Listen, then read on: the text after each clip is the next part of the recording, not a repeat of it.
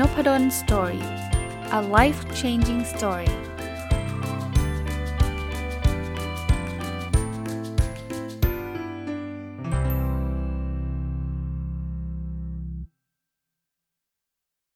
วัสดีครับ ยินดีต้อนรับเข้าสู่นพดล Story Podcast นะครับ แล้วก็วันเสาร์นะครับ ยินดีต้อนรับเข้าสู่รายการ Weekend Entrepreneur หรือรายการผู้ประกอบการวันหยุดนะ วันนี้จะเอาหนังสือเล่มหนึ่ง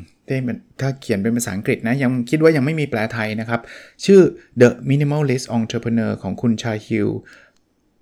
โลเกียนะครับนามสกุลอาจจะอ่านยากนิดนึงนะก็ต้องบอกว่าเห็นหนังสือเล่มนี้ครั้งแรกเนี่ยในเพื่อนคนหนึ่งใน Facebook แชร์ไว้นะครับ พอเห็นปุ๊บเนี่ยก็สั่งซื้อเลย แล้วรออยู่ตั้งนานแล้วปรากฏว่า cancel ไปเขาเขาหาให้ไม่ได้หรืออะไรเงี้ยก็เลยสั่งใหม่นะครับ จนกระทั่งสุดท้ายได้มานะครับ จากร้านคิโนคุนิยะนะครับ อ่านแล้วชอบเลยฮะตามชื่อก่อน ชื่อมันดูเหมือนขัดแย้ง เพราะคำว่า the minimalist เนี่ยมันแปลว่าไม่ไม่ไม่ไม่เยอะอะ entrepreneur แปลว่าผู้ประกอบการเนี่ยเออเราชอบคิดว่าผู้ประกอบการเนี่ยจะต้องเป็นคนที่โหเน้นการขยายตัวเติบโต อยากพาบริษัทไปยิ่งใหญ่ระดับโลกอะไรแบบนั้นนะ มันดูเหมือนจะมันจะเป็น minimalist ได้ยังไง minimalist ก็คือพวกที่แบบไม่อยากให้มีอะไรน้อยๆ ในชีวิตเนี่ยแต่พออ่านแล้วผมคิดว่า เออมันเป็นแนวทางที่ผมชอบเลยแหละครับ คนเขียนเนี่ยคือคุณซาฮิลเนี่ยเขาก็เป็นผู้ประกอบการแบบสตาร์ทอัพมาก่อนนะครับเป็นสตาร์ทอัพก็คือเป้าหมายนะดูโมเดลสตาร์ทอัพก่อนนะ เดี๋ยวเราจะเล่าไปเข้าไปถึงเรื่องของหนังสืออีกทีนะครับ โมเดลสตาร์ทอัพเนี่ยก็จะเป็นโมเดลที่เติบโตก่อนเลย ขยายตัวก่อนเลย เพราะฉะนั้นโมเดลนี้เราต้องไปหาเงินมาจากเอาใหม่ๆ ก็ยังไม่มีใครเชื่อเราใช่ไหมก็เอาเงินส่วนตัวเงินคุณพ่อคุณแม่เพื่อนฝูงเนี่ยมาลงทุนที่ก็เรียกว่าจะเป็นเอ่อ friend family and fool อะ FFF นะ friend ก็คือเพื่อน family ก็คือครอบครัวแล้ว fool ก็คือคนโง่อะนะช่วงแรกก็ยังไม่รู้อะไรเป็นอะไรเลยเป็นวุ้นอยู่เลยก็มาลงด้วยนะพอพอเริ่มไอเดียมันเริ่มได้นะ ก็จะมี angel investor ก็คือคนที่เป็นนักลงทุนจริงจัง แต่ยังอาจจะยังไม่ใช่สถาบันอะไรนะ เป็นคนรวยนะ ก็เอาเงินมาลงกับเรานะครับ แล้วพอเราไปได้อีกนะครับ ก็ไปพวก investor พวกแบบสถาบันพวกเขาเรียกว่า venture capitalist นะ ก็คือพวกนักลงทุนที่เป็นบริษัทต่างๆ เขาก็จะเอาเงินมาลง ถามว่าทำไมต้องต้องการเงินมากมายขนาดนั้น เพราะว่าโมเดลของสตาร์ทอัพส่วนใหญ่จะเป็นโมเดลที่เน้นการเติบโต เพราะนั้นเราจะเห็นสตาร์ทอัพหลายที่เนี่ยขาดทุนเละเทะเลย แต่เขาไม่สนใจ เขาต้องการให้มี user ขึ้นมาก่อนนะแปลว่าช่วงแรกเขาเรียกว่า burn เงินนะ burn เงินก็คือเอาเงินเข้ามาเนี่ยให้ใช้ฟรีเลย โฆษณาโน่นนี่นั่นเอาไปพัฒนาโปรดง product ทำแบบเต็มเหนียวเลย แต่พอคนเยอะขึ้นเรื่อยๆเรื่อยๆเรื่อยๆนะเนี่ยเราเราเริ่มใช้เราเรื่อยๆเนี่ย ก็ค่อยหา revenue model ขึ้นมา แล้วก็ไปเก็บเงินทีหลัง Facebook โตแบบนี้นะครับ Facebook ตอนแรกก็ไม่ได้เก็บเงิน แล้วตอนนี้ก็ยังไม่ได้เก็บเงินกับ user แต่พอมันมี user เป็นเป็นพันล้านรายทั่วโลกเนี่ย คุณเริ่มเก็บเงินจากพวกแบรนด์ได้ละ พวกบริษัทได้ละ คุณจะมาทำเพจอยากอยากโปรโมทใช่ไหม จ่ายเงินมา Google ตอน search ก็ไม่ได้เก็บเงิน ตอนนี้ก็ยังไม่ได้เก็บเงินนะ แต่ขอให้คนเข้ามา search เยอะๆเหอะ พอ search เยอะๆ ตอนนี้อยากโฆษณา มีคนใช้ Google เป็นหลายพันล้านคนทั่วโลกเนี่ย อยากโฆษณาจ่ายเงินให้ Google นะ Google ก็ทำเงินได้มากมาย โมเดลธุรกิจส่วนใหญ่ก็เป็นแบบนี้นะถ้าคุณจะเป็นสตาร์ทอัพ กลับมาที่คุณซาฮิลเนี่ยเป็นผู้เขียนเนี่ยเขาก็บอกว่าเขาก็เริ่มทำแบบนั้นเนี่ยแต่วันหนึ่งเขาก็รู้สึกว่ามันไม่ใช่ เขารู้สึกว่า เออ มันอาจจะเป็นความเครียดหรืออาจจะเป็นอะไรหลาย ๆ อย่างนะ เขาไม่อยากโตแบบนั้นแล้วอะ เขาก็เลยกลับมาเปลี่ยนทิศทางขององค์กรเขาใหม่ ซึ่งมันเลยกลายเป็นที่มาของหนังสือเล่มนี้ครับว่าจริงๆแล้วอะการเป็นเขาใช้คำว่า the minimalist entrepreneur คือเป็นผู้ประกอบการที่ที่มักน้อยก็แล้วกันนะ เอาแบบนั้นก็ได้นะ ผมก็ไม่รู้จะแปลคำว่า minimalist เป็นไง เดี๋ยวรอ ผมผมเดาว่าหนังสือเล่มนี้ในที่สุดน่าจะมีแปล เดี๋ยวรอรอคนเก่งๆเข้ามาแปลก็น่าจะสนใจแต่ว่า เเขาก็มีหลักการอยู่หลายหลายหลายเรื่องเลยฮะ ซึ่งผมจะนำมาเล่า อะ เริ่มต้นบทแรกนะ ชื่อบทให้นิยามเขาว่า The Minimalist Entrepreneur เนี่ยเขาเริ่มมี Key Takeaway หรือว่าจะมีบทสรุปแบบนี้เขาบอกว่า จริง ๆ แล้วตอนเราเริ่มเนี่ยนะ คุณไม่ต้องเรียนรู้ทุกเรื่องหรอก คุณสามารถเริ่มแล้วก็เรียนรู้ไปพร้อม ๆ กันได้นะนั้นคุณอยากจะเป็นผู้ประกอบการจะบอกว่าฉันต้องรู้ทุกอย่าง ฉันต้องรู้ทุกเรื่องก่อนเริ่มเนี่ยไม่ได้เป็นเสักที คุณเริ่มเลย แล้วคุณค่อยๆเรียนรู้ก็ได้นะครับคนที่จะเป็น the minimalist entrepreneur เนี่ยหัวใจครับ ไม่ใช่การเติบโตเหมือนสตาร์ทอัพหัวใจคือต้องกำไร ต้องกำไรแปลว่า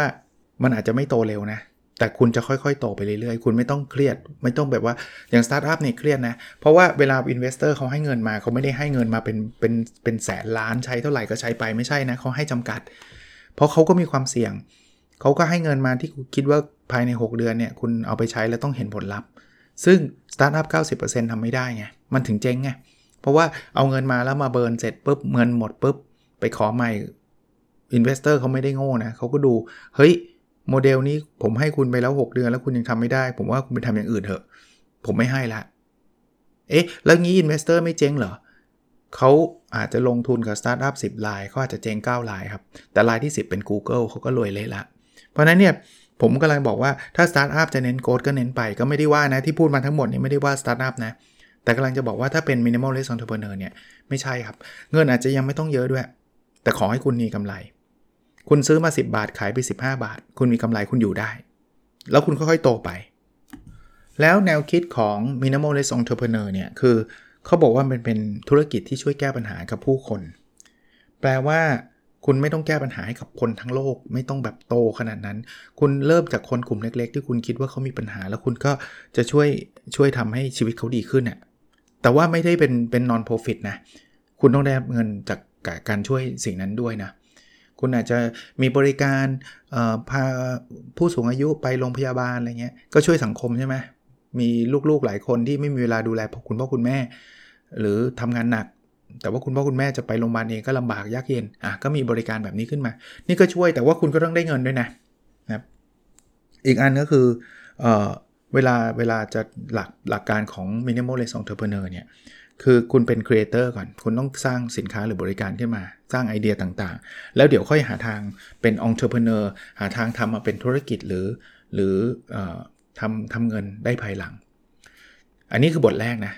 ผมผมอ่านหนังสือเล่มนี้เสร็จปุ๊บเนี่ย ผมคิดว่ามันน่าจะเป็นประโยชน์กับคนที่เป็น vegan entrepreneur ซึ่งผมว่ามันมันมันเข้าข่าย minimalist entrepreneur ระดับหนึ่งทีเดียวแหละ ก็เลยเอาเล่าให้ฟัง คราวนี้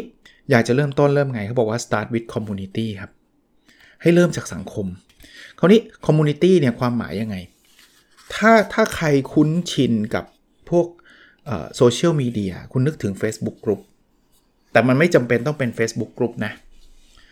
เพราะนั้นคุณก่อนที่คุณจะทำธุรกิจเนี่ย คุณลองเข้าไปในสังคมพวกนั้นก่อน คุณจะได้เรียนรู้ปัญหา เอาเพราะที่คุณที่สนใจ สมมุติว่าคุณอยากจะทำธุรกิจเกี่ยวกับหนังสือเนี่ย คุณเข้าไปในบุ๊กคลับ ซึ่งมันมี Facebook กลุ่มเยอะแยะ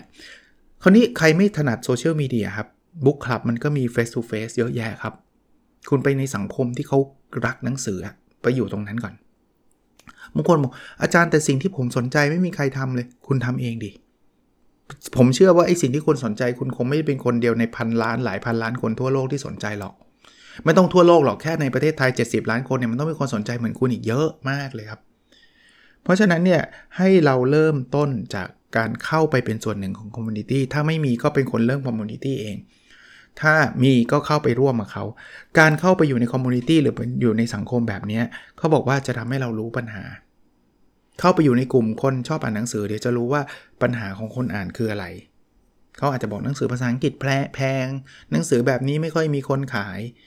แล้วเดี๋ยวคุณจะหา product ได้เองครับ ซึ่ง product ก็คือสิ่งสินค้าหรือบริการที่คุณจะนำเสนอ คนอ่านหนังสืออาจจะบอกว่าฉันไม่มีเวลาอ่านเลย หนังสือหาไม่ได้ คุณอาจจะเอ๊ะเรามีช่องทางในการซื้อหนังสือพร้อม ๆ กันหลาย ๆ เล่ม แล้วมาขายปลีกไหม เอ๊ะ เรามีวิธีการใด ๆ ที่จะทำให้เขาได้อ่านหนังสือในราคาที่ถูกลงไหม เดี๋ยวเดี๋ยวเราจะหาไอเดียหา product แล้วมันจะกลายเป็นธุรกิจได้ ก็เริ่มต้นเนี่ยคือเขาบอกว่าเข้าไปแล้วอะคุณอย่าเข้าไปเฉยๆครับ คุณเริ่มสร้าง contribution ให้กับสังให้กับสังคมนั้น เช่นสมมติเป็นเรื่องหนังสือเนี่ยนะ มันก็จะมีหลายคนถามหนังสือประเภทนั้นประเภทนี้ คุณมีความรู้คุณชอบอ่านใช่ไหมคุณ contribute ได้เนี่ย คุณใส่เข้าไปเลยครับ ว่าเฮ้ยผมแนะนำมนุษย์อันนี้ หลายคนเนี่ยมีชื่อเสียงขึ้นมาจากการที่เป็นคนธรรมดาคนหนึ่งอะ่ะแต่คอนทิบิวบ่อยมาก เอาพันทิปก็ใช่นะ พันทิปในห้องแต่ละห้องเนี่ยมันจะมีสตาร์อยู่ไม่กี่คนอะ่ะที่แบบตอบคำถามตอบข้อสงสัยในหลาย ๆ เรื่องที่คนสงสงสัยแล้วคนเขาก็จะชื่นชอบคุณนะ เพราะว่าคุณทำให้พวกนี้เนี่ยคุณทำแล้วทำให้เขามีประโยชน์อะแก้ปัญหาได้นะครับ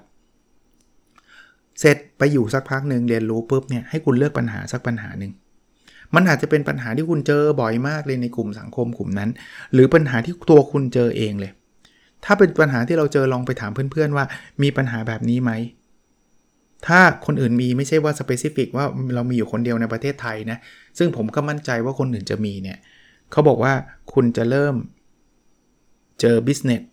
fit ละคือ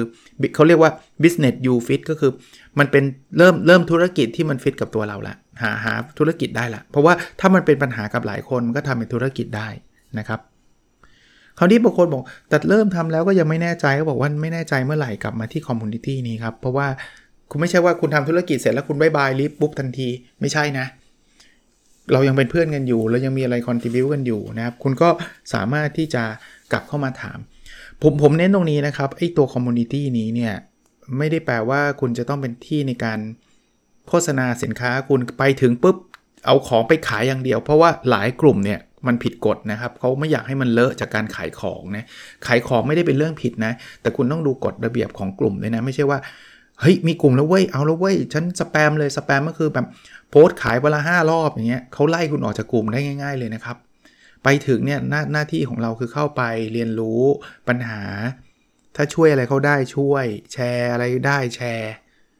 เสร็จแล้วคุณอาจจะมีไอเดีย ถ้ามีไอเดียแล้ว แล้วคุณคิดว่าจะมีประโยชน์ในกลุ่ม คุณลองไปถามแอดมินกลุ่มว่าเฮ้ยผมมีไอเดียแบบนี้น่าจะเป็นประโยชน์แอดมินเขามันผิดกฎใดๆไหมในการแชร์ ถ้าเขาบอกผิดกฎก็ไม่เป็นไรครับ เรายังมีอีกหลายที่ที่เราสามารถจะแชร์ได้ หรือถ้ามันเป็นกลุ่มคุณเอง คุณไปสร้างกลุ่มของคุณเองใครสนใจเรื่องนี้มันมามาจอยกลุ่มนี้ แล้วคุณอยากจะแชร์ คุณก็แชร์ไปไม่มีปัญหาอ่านั่นคือบทที่2นะครับ ก็คือการสร้าง community ซึ่งเป็น step แรกเลย ในการที่จะทำไอ้ minimalist entrepreneur มาถึงบทที่ 3 ครับ ชื่อบทว่า build as little as possible ถ้าแปลตรงตัวคือให้สร้างอะไรที่เล็กที่สุดเท่าที่จะทำได้ ท่านจำไหมบทนี้เต็มๆเลยครับ มันตรงกับคอนเซปต์ของ Weekend Entrepreneur ของเราเลยฮะเพราะว่าผมเคยพูด Weekend Entrepreneur ว่าต้องเป็น low investment low investment เพราะอะไร low investment แปลว่าอะไรก่อน คือต้องใช้เงินน้อยที่สุด เหตุผลของการทำ Weekend Entrepreneur ในการใช้เงินน้อยที่สุดคือ ถ้ามันจะเจ๊ง เราไม่เดือดร้อนไงหรือเดือดร้อนก็น้อยมากไง แล้วมันก็เป็นการเรียนรู้ด้วย Minimal List Entrepreneur ก็แบบเดียวกันเลยครับ เขาบอกว่าเริ่มต้นเริ่มต้นให้เล็กครับ อย่างแรกเนี่ยเขาเขาใช้คำว่า manual variable process MVP เหมือนกันนะครับ คือทำทุกอย่างทำด้วยมือทำด้วยตัวเอง manual variable process กระบวนการต่างๆ เนี่ย คุณยังไม่ต้อง เอาเอางี้ คุณอยากจะขายของ คุณยังไม่ต้องไปเปิดแบบทำแอปพลิเคชันลงทุน 10 ล้านซื้อขายของ คุณขายผ่านเพจไปก่อน ถ้าของเนี้มันขายได้ดี คนแบบซื้อเยอะมาก คุ้มค่าจะทำแอปในภายหลังค่อยว่ากัน แต่ถ้าเกิดเปิดเพจมาขายไม่ได้ จบตรงนั้น ไม่ต้องไปเสียเงิน 10 ล้านทำแอป อย่างเงี้ยนึกออกไหมครับ เพราะนั้นทำแมนนวลขายแบบแมนนวลนี่แหละนะครับ แล้วพอขายแบบนี้ก็เขาบอกว่าพอทำได้แล้วค่อยไปสร้างไอ้ minimum viable product คือทำ product อะไรออกมา ถ้าจะทำแอปทำแอปง่าย ๆ ที่มันไม่ต้องใช้เงินลงทุนสูงอย่างเงี้ยยกตัวอย่างนะครับ เพราะนั้นสิ่งสิ่งที่เราทำเนี่ยพอทำเสร็จปุ๊บเนี่ยให้ test ตลาดเลย สมมติว่าขายผ่านเพจลองดูซิมีคนซื้อเราเยอะมากน้อยแค่ไหน สิ่งที่เราต้องการคือเราต้องการ feedback จากลูกค้าครับ ยิ่งเราได้ feedback เร็วเท่าไหร่ ก็ยิ่งดี เพราะว่าคุณก็จะรู้ว่าคุณต้องทำอะไรต่อ ไม่ใช่ว่าลงทุนทำไป 10 ปีอะสิบปีเวอร์ไป ลงทุนทำไปเป็นปีๆแต่ว่าสุดท้ายออกมาไม่มีใครใช้เลยเขาบอกงี้ครับเขาบอกว่าก็ยิ่งคุณทำเร็วนะ คุณได้ feedback เร็ว คุณยิ่งเจอ solution เร็ว แล้วคนแรกที่จะได้เร็วที่สุดก็คือ ส่วนตัวเราเราต้องรู้แล้วล่ะว่าอะไรดีไม่ดีนะครับ คราวนี้เขาบอกว่าเเวลาเราจะสร้างอะไรก็ตาม พยายามพยายามแบบอย่าไปทำใหญ่โตอะนะครับ คือไม่ไม่งั้นนะคุณก็จะเสียเงินเยอะแยะมากมายนะครับเอออีกอีกอันนึงนะเขาบอกว่าถ้าทำในสิ่งที่เราเราทำได้อะไรที่ทำไม่ได้เอาซอสซะไอ้นี่ก็จะเป็นเป็นเป็นการทำให้เรา lean มากขึ้นใช้ภาษาอังกฤษคือ lean นะใช้ภาษาไทยคือเราจะเบาตัวมากขึ้น เพราะว่าถ้าเราจะต้องทำเองทั้งหมดเนี่ยเราต้อง invest เยอะมากนะ ต้องจ้างคนต้องอะไรเต็มไปหมด แล้วถ้าเกิดมันไม่ work เนี่ยการจ้างคนแล้วไล่คนออกนี่ไม่ง่ายนะครับ มีค่าชดเชยมีอะไรเต็มไปหมดเลย ผมก็พูดอยู่หลายครั้งนะ ผมจะจะจะเคลมว่าตัวเองทำสำนักพิมพ์ก็ได้ แต่ว่าแทบไม่มีไม่ใช่ไม่แทบอะคือผมไม่มีพนักงานเลยแม้แต่คนเดียวครับแต่สำนักพิมพ์ผมก็ออกเฉพาะหนังสือผมเนี่ยหนังสือ 10 กว่าเล่มเนี่ย คนเดียวนะครับ เอ้ยจานทำได้ไงอะจ้างเอาไง ออกแบบผมทำเองไหม ผมไม่ทำเองผมก็จ้างคนทำก็เป็นจ็อบๆไป ถามว่าทำไมจานไม่จ้างดีไซเนอร์เข้ามา มันเป็นคอสไง แล้วผมก็ไม่ได้แบบจะออกหนังสือทุกเดือนเดือนละสิบเล่มอะไรเงี้ยมันไม่ใช่ไง งั้นผมก็ยังไม่คุ้มค่าที่จะจ้างไง อารมณ์แบบนี้คือเอาซอแล้วผมไม่เก่งด้วย ให้ผมทำเองผมก็ทำไม่ไหวครับ จะไปจ้างก็มีต้นทุนแบบก็เป็นโปรเจกต์โปรเจกต์ไปโปรเจกต์นี้หนังสือเล่มนี้จะออกก็ไปจ้างเขาเขาออกแบบมานะครับเขาบอกว่า คำว่า product market fit เคยได้ยินไหมครับ ว่าทำ product แล้วมันมันมีกับ market หรือเปล่าเนี่ยสำหรับผู้เขียนเนี่ยเขาบอกว่ามันคือการที่ลูกค้ากลับมาซื้อเราอีกครั้งไหมนะครับคือคือถ้าเกิดเขาไม่ได้กลับมาซื้อเราเนี่ยยังไม่เจอ Product Market Fit คือ Product กับ Product คือผลิตภัณฑ์ Market คือตลาดเนี่ยมันยังไม่ไม่เข้ากัน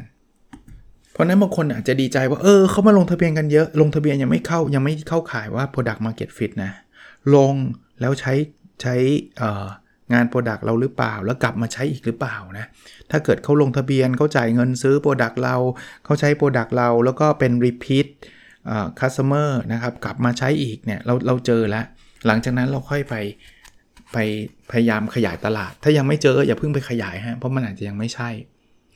ขออีกสักบทหนึ่งนะครับสำหรับสัปดาห์นี้นะครับ ยังไม่จบนะยังอีกหลายบทเลย ชื่อบทว่า sell to your first 100 customers แปลเป็นไทยว่าขายของให้กับลูกค้าสัก 100รายก่อน concept นี้ก็จะต่างจากสตาร์ทอัพนะ สตาร์ทอัพไม่มาหรอก 100 ราย จะเปิดทีต้องเปิดใหญ่ ขายทีต้องแบบคนซื้อเยอะแยะ แต่ถ้าเป็น minimalist entrepreneur ซึ่งผมว่ามันก็ตรงกับ weekend entrepreneur ระดับหนึ่งเลยล่ะ ไม่ต้องขายเยอะครับนะเพราะฉะนั้นเนี่ย คุณไม่ต้องถึงขนาดจัดงานอะไรยิ่งใหญ่มากมายนะ เปิดตัวสินค้าแบบโอถ่ายทอดทีวีอะไรไม่ไม่ไม่ไม่ต้องทำแบบนั้นเลย เขาบอกว่ามันแค่เป็นอีเวนต์ธรรมดาอีเวนต์หนึ่งธรรมดานะครับ ถ้าถ้าจะทำเนี่ยคุณลองขายของไปก่อน แล้วรอจนกระทั่งมีลูกค้ากลับมาซื้อของคุณกลับมาซื้อซ้ำอะไรเงี้ย แล้ว launch ของคุณก็คือไปขอบคุณลูกค้าซะดีกว่า อันนี้เป็น concept ของเขาเลยนะแนวคิดของเขานะครับ อีกอันนึงคือเขาบอกว่า การที่เราขายของไปยังลูกค้าโดยตรงอะ่ะมันอาจจะดูช้านะโอ้ยใครจะไปแบบมันจะไล่รายได้อะไร แต่เขาบอกว่ามันเป็นกระบวนการที่ทำให้คุณเข้าใจลูกค้าได้ดีมากเลย แล้วมันทำให้คุณเนี่ยสามารถนำมาปรับปรุงกระบวนการปรับปรุงผลิตภัณฑ์คุณเนี่ยให้มันดีขึ้นได้อีกนะครับ อย่างที่ผมบอกนะครับ คือเขาบอกกระบวนการนี้มันไม่ใช่กระบวนการที่เราจะไป คอนวินให้ลูกค้าซื้อเราเยอะๆนะ แต่เป็นกระบวนการในการค้นพบอะไรใหม่ ๆ มากกว่า ผมชอบแนวคิดนี้นะ คือการขายคนส่วนใหญ่ก็คือพยายามไป convince ให้ลูกค้าซื้อของเรา แต่ว่าสำหรับเขาเนี่ย minimalist entrepreneur เนี่ยช่วงขายแรกๆเนี่ยร้อยคนแรกเนี่ยคุณขายเพื่อที่จะได้รับ feedback กลับมา แล้วเอ๊ะบางคนบอกทำไมไม่ถามเขาเฉยๆอะถามมันไม่รู้ไงคือบางทีลูกค้าก็ไม่รู้นะว่าของมันจะดียังไม่ดีมันได้แต่ concept แต่ขายนี่ของจริงนะ เพราะลูกค้าก็ยอมจ่ายเงินซื้อของเราแล้วเนี่ยมันต้องมีอะไรดีๆ บางอย่าง หรือซื้อไปแล้วผิดหวังไม่ผิดหวังเนี่ยมันมันเราจะได้เรียนเรียนรู้จากของจริงเลย อันนี้คือ discovery process คือกระบวนการในการค้นพบสิ่งต่างๆนะครับ ถ้าอยากจะไม่แน่ใจจะขายใคร อันนี้ apply ได้กับ Wing and Entrepreneur เหมือนเราของเราเหมือนกันนะเขาบอกว่าขายคนใกล้ตัวกันเลยฮะครอบครัวเลยฮะ ขายเลยครับ เพื่อนครับ ขายเลยครับ พวกเนี้ย เขาเขาบางทีซื้อเขายังไม่รู้หรอกเขาอยากจะให้กำลังใจเรา เขาอาจจะยังไม่ได้ต้องการอะไรมากมายนะครับ แต่การที่เราไปขายเพื่อนขายครอบครัวขายพ่อแม่ขายภรรยาสามีใครก็ตามเนี่ย มันทำให้เราเนี่ยได้เรียนรู้อีกเรื่องหนึ่งด้วยว่า เออ แล้วเขามีความรู้สึกยังไงกับ Product เรา เราจำเป็นที่ต้องต้องแก้ไขหรือเปล่านะครับ แล้วเอาตรงๆนะคนกลุ่มนี้เราง่ายที่จะพูดกับเขาอะ แต่ถ้าเรารู้สึกว่าไม่เอาดีกว่า ไม่อยากจะไปยุ่งกับคุณพ่อคุณแม่กับคนใกล้ตัวมาก คือคุณอยากจะขยะขายกับคนที่ไม่รู้จักก็ได้ แต่ต้องยอมรับนะ มันอาจจะยากนิดนึง โดยเฉพาะในช่วงแรก ๆ ในการในการจำหน่าย ก็มาถึงบทที่ 4 นะ ผมคิดว่ากำลังดีสำหรับวันนี้ ยังคงเหลืออีกหลายบททีเดียว แล้วก็คิดว่าจะเป็นหนังสือที่เป็นประโยชน์ ใครจะไปหาอ่านหาได้นะ The Minimalist Entrepreneur ของคุณซาฮิลเลนเกียอ่านอ่านชื่ออ่าผมสะกดให้นะ S A H I L แล้วก็ L A U I N G I A นะครับ ไม่รู้อ่านว่าอะไรกันแน่นะครับ ยังไม่ไม่ณปัจจุบันยังไม่ไม่แน่ใจว่ามีแปลไทยหรือเปล่านะต้องถ้ามีต้องขออภัยนะครับ แต่ว่าผมซื้อภาษาอังกฤษจากคิโนคุนิยะมานะครับ ถ้าใครอดใจไม่ไหวอยากไปซื้ออ่านก็ไปซื้อก่อนได้เลย ถ้าอดใจไหวก็สัปดาห์หน้าจะมารีวิวต่อนะครับ โอเคครับ แล้วเราพบกันในสดถัดไปครับ สวัสดีครับ